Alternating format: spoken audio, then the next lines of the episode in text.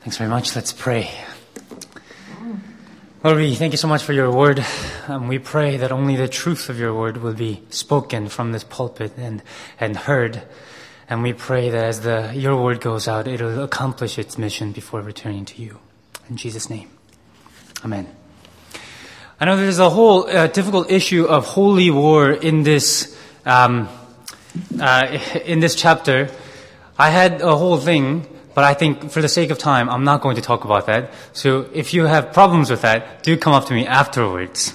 I'm going to start with the first point, really, uh, with the dangers of living in the um, in the land of Canaan. When I was uh, 12, I moved to the U.S. and I assimilated into the culture uh, nicely in a very uh, gradual way. Of course, there were a couple of things that I did. I made conscious choice to uh, be American. I quickly figured out that actually waving your hand like this and then bowing at the same time didn't go together, and so I said, okay, I'll do either waving hands or bowing. Another thing that I did was when I first moved to the U.S., um, I was picked on quite a bit because I wore my uh, trousers fairly high. I mean, came sort of up here, and I was picked on uh, many times, and I saw that my peers had the trousers very low. Even though it felt really uncomfortable, I started do- making the choice to wear my trousers really low.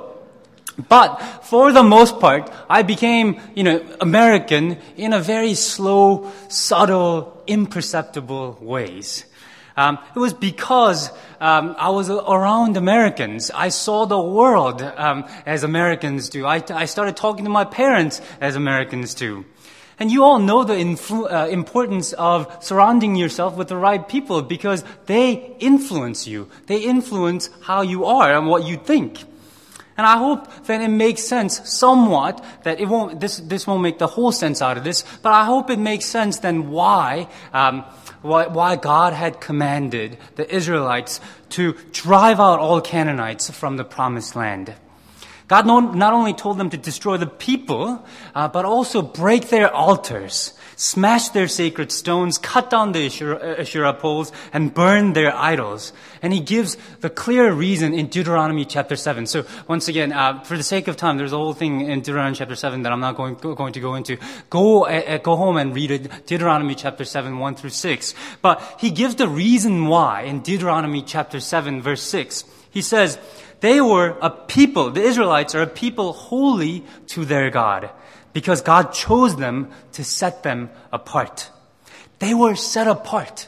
So they were a, a, nation that was devoted to God and God alone. They were supposed to be a city on a hill without any foreign influence, especially influence of their gods. They were devoted completely uh, to, to Yahweh God alone.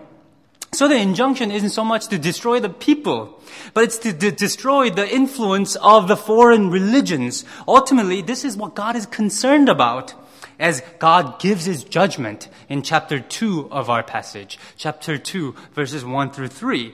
He points out in, in verse 2, chapter 2, verse 2, You shall not make a covenant with the people of, land, of the land, but you shall break down their altars. Yet you have disobeyed me. God is most concerned about wiping out the idols of Canaan. Having them would be devastating. It would be a devastating influence to them. And as we see later part in the book of Judges, the whole book of Judges is about that. How Israel becomes more like Canaan, not the other way around. The plan was that Israel was to be the city of God and the Gentiles to be included in as, as part of God's people. But what happens in the book of Judges is that the Israelites become like Canaan, uh, Canaanites. In fact, one scholar calls this book Canaanization of Israel because Israel becomes um, uh, like, like Canaanites. And unfortunately, we see this even happening in chapter 1. And once again, we didn't have time to read the whole chapter, but do go home and read it. Um, you see how Israelites become, lose faith in God right away in, cha- in verse 1, uh, verses 1 through 3. In verse 1 um, of chapter 1, we read, uh, we see how Israelites are asking themselves, who will now go? Who will lead us? Who will go first now that Moses and Joshua have passed away? And in verse 2, Yahweh God clearly answers. He says, Judah shall go. I have given the land in their hands. But Judah, in verse 3, doesn't go alone. Judah turns to Simeon, to Simeonites, and, and, and says, Can you come with me? And they go together. Now, it made human sense. Judah and Simeon are blood brothers. So their tribe, uh, they had both the same father, Jacob, but also the same mother. Jacob had many uh, m- mothers. Um, they were full blood brothers. And also the land that was promised to Judah was right next to the land that was promised to Simeonites. So it made human sense. But each tribe was supposed to go and conquer their own land, trusting not in numbers of the people that go with them, but in God alone. And if you're not convinced that there was a, sense of distrust in this uh, beginning verses, read the rest of the chapter. It actually is a little bit of a microcosm. It, it, it, it, foreshadows what happens in the rest of the book. It goes from high point to low point. At the end, um, they, we, we see their complete failure. So it starts with the high point, uh, with the verses 4 to 8. If you read that, uh, that part of the passage, um, the, the Judah, uh, J- Judah uh, goes and conquers Canaanites and Perizzites completely. And Simeonites, in seven, uh, verse 17, totally destroy the city, as they were supposed to do. But then, look at verse 19 in our passage. We're told that the Lord was with men of Judah. We're told that. But then we're told this puzzling, puzzling line they were unable to drive out the people because they had chariots fitted with irons. If you're asking, why is this a problem? Why is this a problem when the Lord is with them? You're asking the right question. It should not have been a problem. But they cannot conquer the land because they are scared of the people who, uh, who are equipped with chariots of iron. And the Benjamites, um, fail as well. They failed to drive out uh, the Jebusites, which was uh, in, in, in, modern day Jerusalem. Uh, they failed to drive out the Jebusites uh, from Jerusalem in verses, uh, verse 21 and verse 29 and 30. It tells us, the Bible tells us the Canaanites continue to live among them. So, because they failed to drive them out, Canaanites lived among the Israelites. And you see the failure there. But actually, it grows even worse. And it's a very subtle change in the Bible, but the Bible is very well written. I mean, it's inspired by God. It's very well written. In verse 32, before it was the Canaanites who lived amongst the Israelites. But in verse 32, the writer records that the Asherites, which is a, a, whole family, the tribe of Asher, the, the Israelites, the Asherites lived among the Canaanite inhabitants. You see how the subject have changed. It's no longer uh, the Canaanites living with the Israelites. It's the Israelites living with, living, amongst the Canaanites.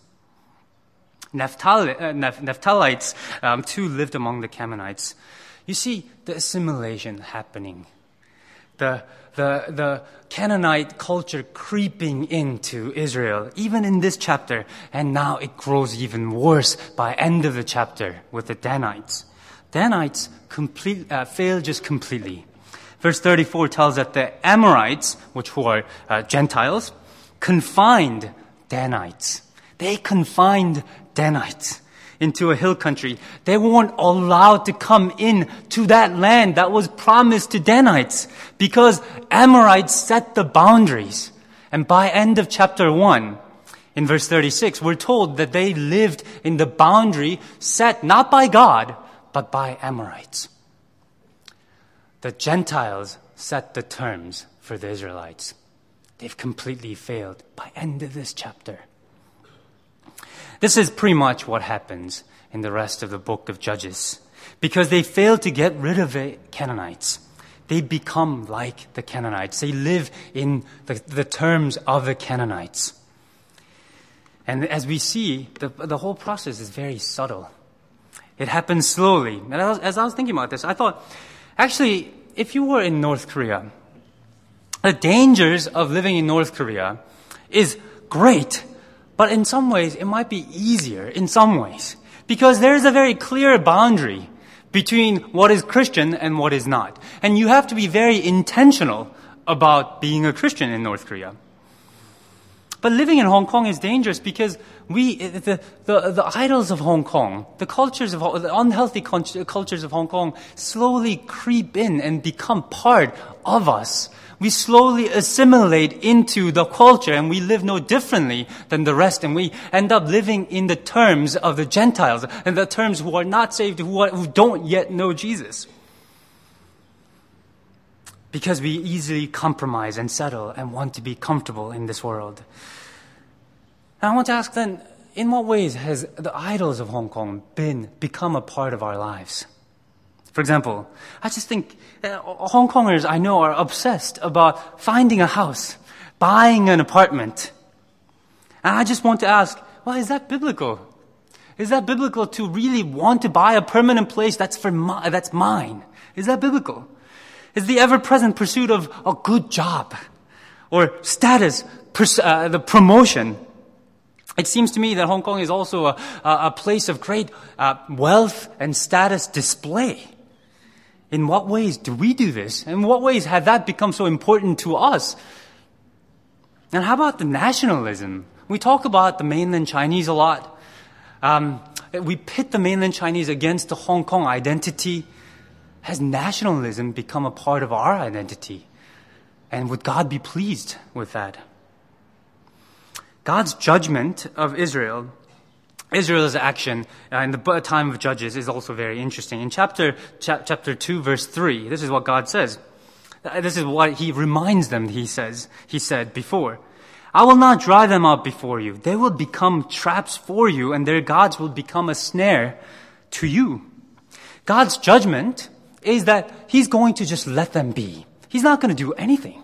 He's just going to let them live with the idols of Canaanites. He's just going to let the Canaanites whom they wanted to live with be part of their life. And that in and of itself will be a judgment to them, he says. And I think if we really think about it, the fact that we live with the idols of Hong Kong actually is, is, is, a, is a sense of, is a judgment in and of itself. Because if we make status, wealth, nationalism, apartment um, part of our idols, they quickly become the reason why we uh, creep into workaholism, working so hard, uh, why we cheat and why we backstab and why we cut corners and flatter our superiors, while we prioritize appearance over substance, all that become part of our lives and makes our life miserable. As we live for these idols, these idols don't treat us well. They become a part of God's judgment. Living amongst idols is dangerous. Is dangerous. What are the idols of Hong Kong? But it's also hard to live distinctly, isn't it, as Christians? It is hard. When I talk to people um, about their work or their life, they go, the first thing that they say is, but we live in this real world. Real world is hard. How can we live as Christians in this world? How, I mean, youth group. How can I send my kids to youth group and, and have them succeed in school? Getting into good university is difficult. We make excuses. And Israelites had plenty of excuses in this passage as well. Remember what they said in chapter 1. Once again, um, they said they couldn't drive out the Canaanites because they had superior technology. This is verse 19. So if you go, they say they had iron chariots in verse 19. In verses 27 and 35, we're told that the men of Manasseh and Dan could not succeed because Canaanites were determined to live there. They were determined to live there. They had strong willpower. They were more brave. In verse 28 to 33, we're told that the Israelites enslaved the Canaanites. Rather than driving them away or killing them, they, they said, well, why kill them when I could use them for my economic advantage? It was more economically convenient for them. So they make these excuses. They seem like legitimate reasons on the surface, But God does not accept them as legitimate excuses. They're saying they can't. But God says, no, no, no. The problem is you won't. You just won't do it. So he reminds them in the beginning of chapter 2 of who he is and what he has done. He says in verse 1 of chapter 2 I brought you out of Egypt and led you into the land. He reminds them of Exodus. He reminds them of the plague. He reminds them of the splitting of the Red Sea and the River Jordan. He reminds them of the walls of Jericho falling down. He reminds them of the pillar of cloud and, and, and fire that guided them and the manna that fed them. He says, I am God and I am with you. And he says, I am a faithful God. He says, I will never break my covenant with you. And he's incredulous isn't he, in verse 2 and 3? Yet, yet you have disobeyed me, he says. Like water that finds always, uh, always finds the lowest point, we are inclined to be morally and spiritually lazy. We're inclined to say, this is too difficult. I can't do this. Rather than what is doing right and difficult, we uh, find morally compromising things, uh, but easier. We say we can't, but we simply won't. And there might be several ways where we do this. Um, Jesus demands forgiveness. You might be saying, you might be saying to yourself in your life, I can't forgive that person. That's too difficult. I can't forgive that. I could forgive anything else but that. What we really mean is that we're unwilling for the story of the gospel to soften our hearts and move us to, um, uh, to, to give up our right to anger and be like Jesus in our relationship with this other person. It might be in the area of truth telling. God asks of, of us to tell us to speak the truth in love. It might be that we're not sharing the gospel because we think oh, we can't. Too much is at stake. It might be actually that we might not be able to tell the truth about ourselves to ourselves or to other people when they're compromising the truth. We say to ourselves, we're unable. How about the temptations in your life? That's another way that we do this. Says, I know this is sinful, but I can't resist this temptation. It's true that sin is powerful. It's addictive. And we can't do it by the sheer will of our power. I mean, sheer, sheer willpower. But we can get help. We can admit problems. We can ask God. We can ask other people to keep us accountable. It's not surprising that the Bible, when it talks about warfare in this way, that it uses martial language. It uses language of war to describe what we have to do. Remember uh, in our Ephesians series, what God says through Paul in Ephesians chapter 6. 10 through verse 12. Be strong in the Lord and his mighty power. Put on the full armor of God so you can take your stand against devil's scheme, mighty po- uh, schemes. For our struggle is not against the flesh and blood, but against the rulers, against the authorities, against the powers of this dark world, and against the spiritual forces of evil in the heavenly realms. Our, sp- our, our struggle is against the spiritual realm, but this is a war, and we have to suit up every day. This is a war, and it is a real war. In what areas are we saying we can't? When actually we just won't. Of course, the only way we're going to f- be able to fight this uh, battle against assimilation, self deception, is if we remember, if we remember who God is and what God has done for us. We're a people who have been saved, set apart as God's people, redeemed, as people who are drawn into a greater story that's outside of ourselves. And so in the beginning of chapter 2, when God finally speaks, after all these events, he reminds them of who he is and what he has done.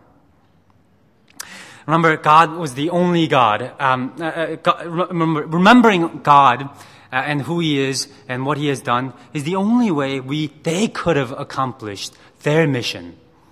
Because you don't ordinarily, when you fight a battle, you size the, uh, you size the other uh, side out. You, you, you look at it and you go, okay, there, there are too many people there. Or they're, they're, they're equipped uh, with superior um, uh, superior technology. They're equipped uh, with, they, they have greater will to fight. And then you go, actually, I can't win this battle. And so you walk away. The only way they could have fought that battle was if they remembered that God was on their side. If they had remembered what God just did for them. And so God reminds them. And we can live our lives. We can work for God in our workplaces. In this, in this world, um, as outnumbered people, um, outsourced people, sometimes outsmarted people, we can only live as Christians in this world if we remember who God is and what God has done for us. And this is why I think as much as God will be at your workplaces, Sundays are important. Sundays are important because this is a time when we come together to remember the salvation that God has given us. And it's a greater salvation than the salvation that the Israelites received in Exodus. In Christ, God has delivered all who trust Him, not just um, uh, not just uh, uh, uh, out of a people, but out of slavery of sin, guilt, and wrath of God into a living relationship with Him. And then He reminds us that God is powerful by raising Jesus Christ from the dead, the thing that should be an end to all men. God says, this will not be your end because I have the power to raise you up. And God raises Jesus up and reminds us that God will raise each one of us up with him. There are North Koreans who escaped to uh, China around the border, become Christians, and they go back to North Korea because they want to share the gospel to people of North Korea. You know how they do that? they're reminded of what God has done for them. They remember God's salvation for them. That's the only way they can do that. When Andrew and others share their story to non-Christians, they don't understand. They don't understand why they would risk uh, their lives in, in such a way to share the gospel. The only way it makes sense to him and to all of us is if we remember what God has done in Jesus Christ for us and how he is mighty, how he loves us, and how he, the, the, the, the, salvation that he's given us is worth dying for. If we remember the grace. It's only if we remember God's salvation, we will not lose our saltiness in our workplaces. We will not lose our saltiness as we live in Hong Kong. And secondly, the gospel story will help us not in, uh, help us not to fall into the temptation of self-deception, deceiving ourselves and telling ourselves we can't. In a way, we deceive ourselves because we want to find the comfortable life. We want to say, ah, this is too hard, and maybe this is actually not God's will. Uh, maybe this is just how we have to be in this world. Um, in a way, the gospel, I mean, the, the, the reason why we deceive ourselves is because we want to be comfortable. And in a way, the gospel story gives us the most comfortable story of us all. The, the cross tells us that we are loved beyond our imagination, doesn't it? It tells us that we are forgiven. It tells us that death that seems to be ev- inevitable to everybody is not the end for all of us. That it tells us, the, the, the story of the cross tells us that even the most seemingly terrible evil in this world, will, God will use that and turn into good, as He had done on the cross. It's the most comfortable thing to hear for all of us. At the same time, at the same time, the gospel story is an antidote for self-deception because it makes us uncomfortable. At the same time, when we remember the cross, we can't say, we, keep, we, we can't keep on saying, I can't. Because the cross leaves us, uh, uncom- uh, uh, uh, uh um, us to be uh, not comfortable. The story of Jesus Christ is the story of God who emptied himself, gave everything up, stripped of all privileges of being God and who became man.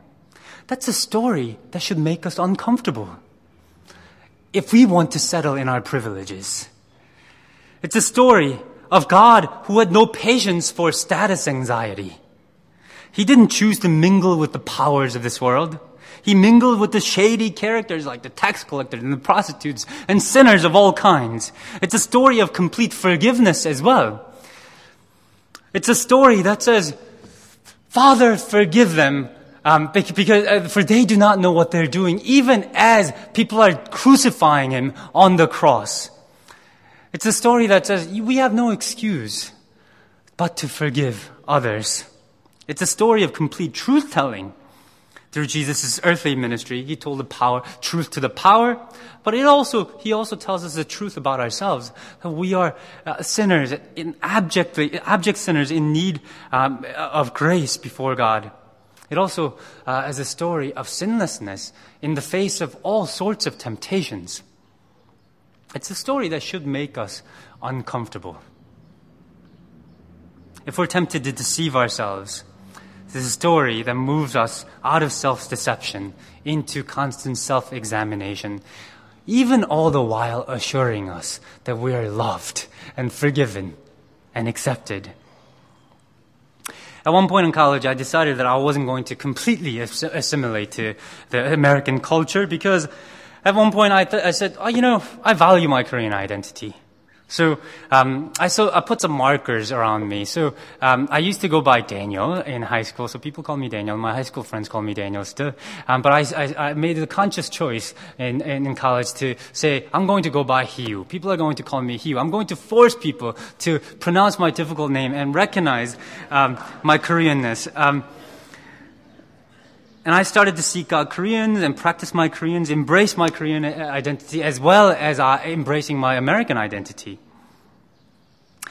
To fight against this danger of assimilation and self deception, we have to put markers in our lives. We have to find ways to remember God's salvation for all of us. And it's only when we remember we'll continue being the salt and light in this world. We'll continue to live our lives radically, as Andrew have done, has done, as people all over the world have done, as many of you are doing right now. Only if we remember God's salvation. Um, it is very late. um, Let's sing. You are faithful before the, um, I'll, I'll pray for us and close us.